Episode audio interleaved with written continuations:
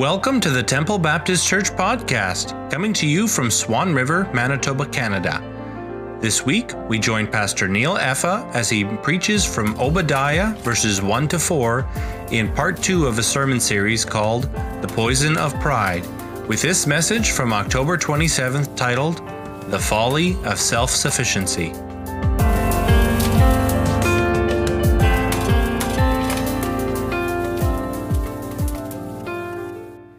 This morning, I would ask you to take your Bibles and turn to the book of Obadiah. The book of Obadiah, found in the Old Testament. It's a book that we don't often go to, and sometimes we have trouble finding it, but um, I encourage you to locate it in your Bible. It's just before the book of Jonah, just after the book of Amos, and uh, twenty-one verses in that short book. David M. Levy writes, history is replete with small nations who strut across the world stage, proudly flex their political muscles, then vanish into obscurity. And Edom was such a nation. Her story is graphically detailed in the book of Obadiah, the shortest book that bears his name. And although Obadiah is an obscure book tucked away in the minor prophets and, and sometimes seldom read, it carries a very contemporary message which you and I should read and which you and I should heed. Edom, not unlike many nations and people today, was proud, it was prejudiced, it was prosperous, and it was a persecutor of those living around her. As we studied last Sunday, the Edomites were relatives of Israel, tracing their descendants back to Esau, the twin brother of Jacob. The Edomites lived in a mountainous region called Seir, southeast of the Dead Sea and reaching to the Gulf of Aqaba. The capital of Edom was Selah, which is modern-day Petra. Hostility arose between Edom when she refused to allow the Israelites passage through their land as they made their way from Egypt into the land of Canaan. Israel was instructed by God not to hate Edom because they were related. But the hostility between Edom and Israel lasted for centuries, especially with Saul and with David and with Joab and with Solomon. Edom's hatred for Israel reached its climax when they actually helped the Babylonians conquer Judah in five eighty-six B C. And because of that, God promised judgment would fall upon this nation, a promise that was fulfilled. In the sixth and fifth centuries, most of the Edomites were driven out of their land by foreign powers. And by seventy A D, they, when they revolted against Rome, they were almost totally destroyed and eventually disappeared. Today, they are only remembered in history. But Edom remains one of the prime examples of the truth found in Proverbs chapter sixteen, verse eighteen. Pride goes before destruction, and a haughty spirit before a fall. Pride goes before destruction, and a haughty spirit before a fall. Pride is a universal problem. It is a vice that you and I constantly wrestle with. And it reminds me of a story I recently read of an army officer who was promoted to the rank of colonel. One day, shortly after moving into his new office, he heard a knock on his door and a voice that said, "Colonel, this is Private Johnson. May I see you?" The colonel replied, "Just a minute." Wanting to impress, he picked up the telephone and said in a real loud voice, "Yes, Mister President. I understand, Mister President. We will take care of that right away, Mister President." He wasn't talking to the president. He was only making it seem that he was. He wanted to appear more important than he really was. Then he said again in a loud voice, "Mister President, just give me one second." And then he called out, "Come in, Private." The private entered the room, and the colonel said, "Hurry and say what you need to say. I have the president on the line." "Well," said the private, "I just came here to connect your telephone." Pride does come before a fall. According to Obadiah, there were many symptoms revealing Edom's pride. And as you read through this short book, you discover a number of those symptoms of pride within this nation. First, they became self-sufficient, self-reliant. Secondly, they were indifferent to the plight of the Israelites. And because of their pride, that indifference was evident. They saw personal gain at the expense of the vulnerable. And finally, they acted unjustly toward others. As we continue in this sermon series of Poison of Pride, I would have us study more closely these symptoms of pride clearly expressed by the Edomites. But more importantly, I would have us consider whether these symptoms are evidenced within us, and if so, what we can do to root them out of our lives. And so in light of that, let's give attention to that first symptom of pride, an attitude, a display of self-sufficiency, self-reliance. This is how Obadiah describes this condition. Verses one to four. Thus says the Lord God concerning Edom. We have heard a report from the Lord, and a messenger has been sent among the nations. Rise up, let us rise against her for battle. Behold, I will make you small among the nations. You shall be utterly despised. The pride of your heart has deceived you. You who live in the clefts of the rock in your lofty dwelling, who say in your heart, who will bring me down to the ground? Though you soar aloft like the eagle, though your nest is set among the stars, from there I will bring you down, declares the Lord. Edom had become a powerful and prosperous nation, believing she had control of her own destiny. And as a result, she had been lulled into a false security, believing herself to be indestructible because of her impregnable position in the mountainous region of Seir. Edom was very proud of her location. Obadiah said that she dwelt in the cleft of the rock. As I mentioned earlier, she lived in that mountainous region called Seir, southeast of the Dead Sea, and reaching to the Gulf of Aqaba. The area was noted for its steep canyons, impregnable mountain strongholds, and well-protected caves. And some of the cities in Edom sat at fifty-five hundred feet in elevation. The deep, terrifying gorges kept the enemy away, and because of this, they thought they could not fall. They thought that they could never be defeated.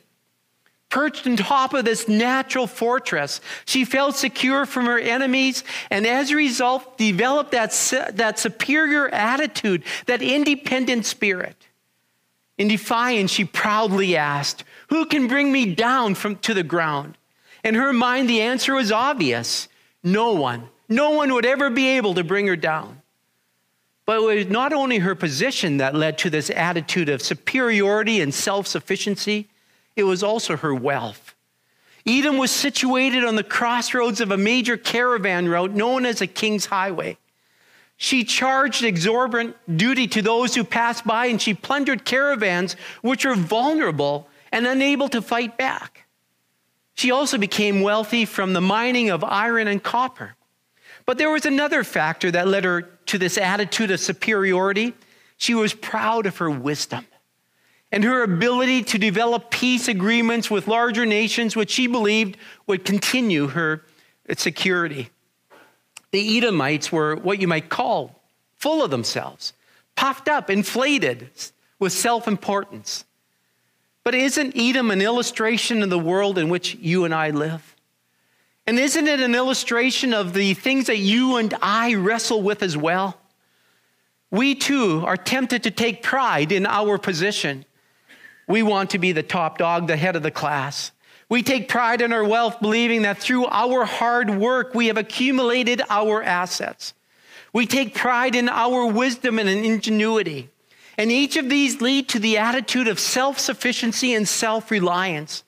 Pride comes from believing that we don't need God. We think we can depend upon ourselves. We have our own strength. We have our own wealth. We have our own abilities. We don't need God. We're self-sufficient. I mean, after all, we have our vocations. After all, we're able to take our vacations. We have our homes. We have our cars. Our pantries are full of food. Who needs God? Who needs God? The sad thing is that pride is glorified in our culture. To be independent and self-assured, even to the point of harming others, is glorified. Bill Bright, founder of Campus Crusade for Christ, said, as a young man in college and later in business, I was full of self-sufficiency.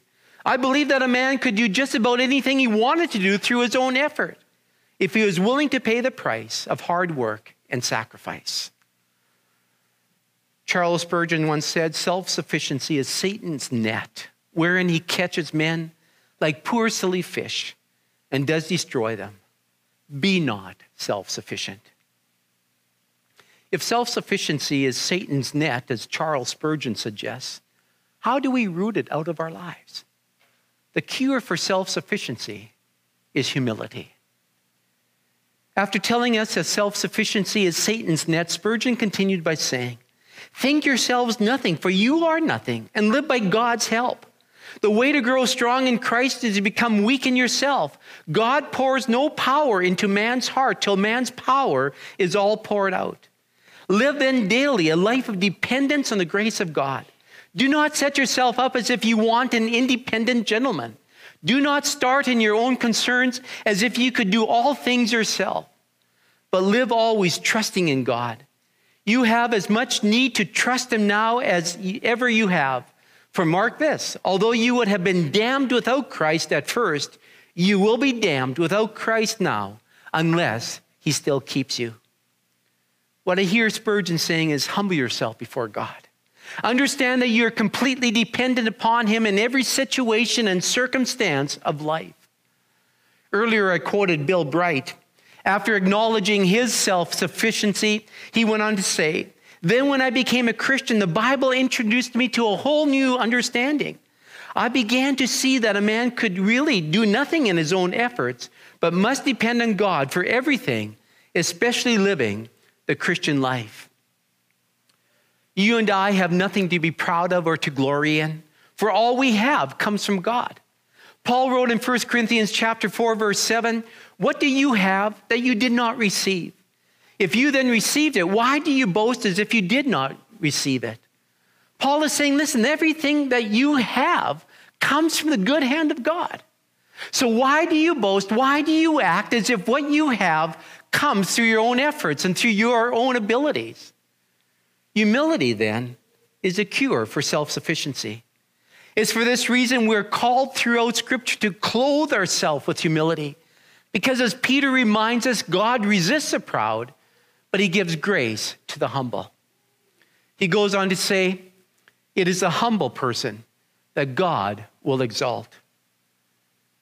Unfortunately, we have embraced some myths when it comes to humility. There are those who falsely believe that the humble look down on themselves and their abilities, that the humble let everyone walk all over them, that the humble do not strive for excellence, or that the humble do not need praise. These are all distorted definitions of this virtue, lies that the enemy would have you and me believe. In the Greek text, the noun humble and the verb humbles and humbled are all from the, or, or from the same root word and refer to something that is low or something that is made low. Humble then carries the idea of stooping low and, and was used most often of a household servant, someone who would stoop over the cooking or the serving of meals or the washing of clothes. It had nothing to do with significance or weakness, but rather depicts someone who stoops low to serve other people. In the godly sense, humble refers to acknowledge and recognition that we are lower than God. And humility is expressed by a state of voluntary submission to his will. When the Bible talks about pride, it often uses language that seems more to do with altitude than with attitude. As an example, even this passage that we read from the book of Ob- Obadiah, God, through Obadiah, said, you have exalted yourself. You have, you think that you are, are perched on a lofty nest. Again, that whole idea of altitude. The Bible uses words like high and lofty and raised and exalted and lifted up and puffed up and haughty. Rather than stooping low, the proud of heart, the self-sufficient, the self-reliant has a deep longing to be elevated and lifted up. Pride is acting whether we openly deny him or merely ignore him as though we have no need of God. It's merely an inflated ego. It's an inflated soul as well. It is arrogance against God. We live in a culture that puts a very low value on the virtue of humility. No one ever receives a merit badge for humility. Rather, awards and recognition are given to those who achieve, to those who accomplish, to those who finish first.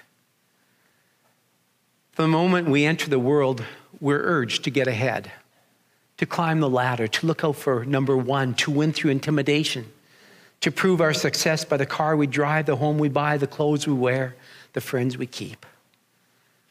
But such acts lead to self-sufficiency and self-reliance. Listen to what Paul calls us to do in Philippians chapter two, verses one to eleven.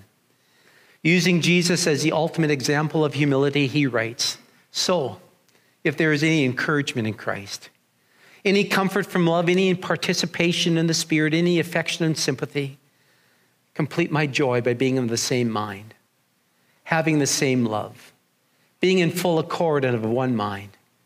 Do nothing from selfish ambition or conceit, but in humility count others more significant than yourselves.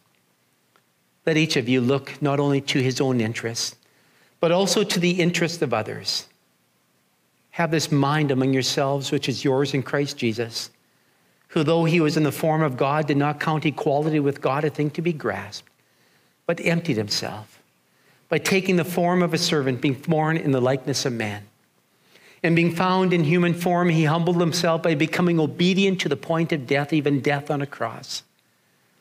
Therefore, God has highly exalted him and bestowed on him the name that is above every name, so that at the name of Jesus, every knee should bow in heaven and on earth and under the earth, and every tongue confess that Jesus Christ is Lord, to the glory of God the Father." Although humility is not highly valued in our society, it is essential in the Christian life. And the one who set the pattern for it is Jesus himself. Therefore, as his followers, we too should seek to have a humble spirit. Humility is lowliness of mind that does not seek to exalt or assert self. And from Paul's words in Philippians two, we learn that humility is characterized by several traits. Humility is other-focused. Paul says, do nothing from selfish ambition or conceit, but in humility, count others more significant than yourself. Let each of you look not only to his own interests, but also to the interests of others. In other words, Christ was looking out for our interests when he came to earth to rescue us from sin and condemnation. It was our condition and our need which motivated him to leave the splendor of heaven to live among man. In order to develop true humility, we need to take the focus off of ourselves entirely, because true humility means we stop connecting every experience and every conversation with ourselves. To put it another way, Tim Keller says that the essence of humility is not thinking more of myself or thinking less of myself. It is thinking of myself less. Humility also doesn't grasp rights and privileges. Let's go back to what Paul said concerning Jesus, who though he was in the form of God, did not count equality with God a thing to be grasped, but he emptied himself by taking the form of a servant, being born in likeness of man. Although Jesus was fully God, he emptied himself and he took on the limitations of humanity. He set aside his right to exercise his divine nature. He had every right to exert his power, his authority, to command respect, to demand obedience from men. But he didn't operate that way. And Paul also tells us that humility willingly serves others. But he emptied himself by taking the form of a servant, being born in the likeness of man. Jesus didn't come as a self-serving ruler who wanted to conquer and subjugate the world. Instead, he came as a lowly slave serving others. And humility obeys God. Again, going back to Paul's words, and being found in human form, what did he do? He humbled himself by becoming obedient to the point of death, even death on a cross. The Son came to earth in full obedience to the Father. He did and said only what his Father commanded him to do and say, including his ultimate act of obedience, laying down his life on the cross to pay for the sins of mankind. These qualities are the exact opposite of the ambition, self-promotion, self-advancement, self-sufficiency of our culture. From the world's perspective, humility is weakness, but which takes more strength? To deny self or to promote self? Humility requires the supernatural power of the Holy Spirit to overcome our natural self-centeredness. Instead of being a sign of weakness, it's actually a sign of Christ's life in us. To break our self-sufficiency is to fix our eyes on God and bask in his beauty and his splendor. So in light of what has been said this morning, if you desire to develop a spirit and attitude of humility, if I want that to grow in my life, what are we to do? Let me encourage you to do a couple of things. First of all, do a spiritual inventory of your heart. Seek to determine if a spirit of self-sufficiency has taken root. The psalmist prayed, "Search me, O God, and know my heart. Try me and know my thoughts, and see if there be any grievous way in me, and lead me in the way everlasting." What would God reveal to us if we honestly and sincerely prayed this prayer? What would come to surface? What would his spotlight focus on? I think sometimes you and I are afraid to pray such a prayer because we're not quite sure what God is going to bring to light. And we're not quite sure if we want to deal with God, what God will bring to light. An important step to do a spiritual inventory of our heart. Second, build a pattern of humility in your life. That sounds good, but what do you, how do you do it? Let me suggest a couple of things. First of all, follow the example of Jesus. He willingly took the form of a servant. Remember what he did before his crucifixion? He exemplified humility by washing the feet of his disciples. You're going to find yourself in situations. I'm going to find myself in situations where I am going to be tempted, you're going to be tempted to step back and let somebody else do it. But that's not the way of Christ. In those situations, we need to step in and take on the role of a servant. I would also encourage you to associate with those who demonstrate a spirit of humility. Do you know someone who, who that this grace is so alive in their life? It is demonstrated in so many different ways. Align yourself with that person. Attach yourself to that person. Let them become a mentor to you. Discover what they do, which builds that, that virtue into their life. Fight against the culture of narcissism. Be in tune with the reality that we live in a society that promotes self-love, self-affection. A society that tells us that we're to take care of ourselves and to make sure our de- desires and our needs are fulfilled. That's the kind of culture we live. And each and every day, you and I are bombarded with that message. Love yourself, take care of yourself, please yourself. We need to take every thought captive. And the way we do that is to determine whether or not the truths that we're bombarded with every, or the, the messages we're bombarded with every day are from God or from the world. And then serve the poor and the powerless. Jesus' humility led him to become the friend of tax collectors and sinners, as well as prostitutes, thieves, and other outcasts. The glance and the stance of Jesus was always towards the poor and the powerless. He practiced what we might call downward mobility. He gravitated toward those who desperately needed him.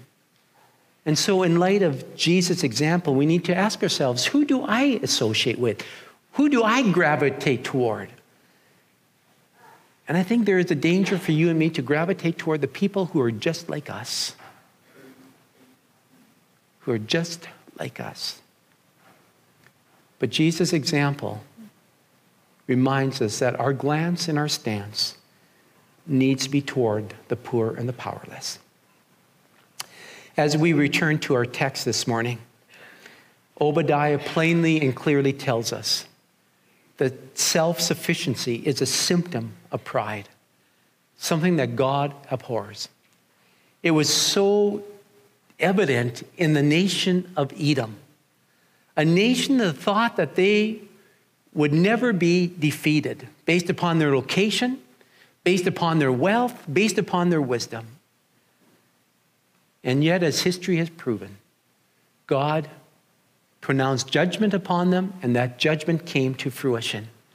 The nation is no longer here today. We need to take heed. Do not let self-sufficiency take root in our height, in our life. And if it does, let us remove it immediately. Let us remember that pride comes before a fall. Father God, we thank you for the word of Obadiah.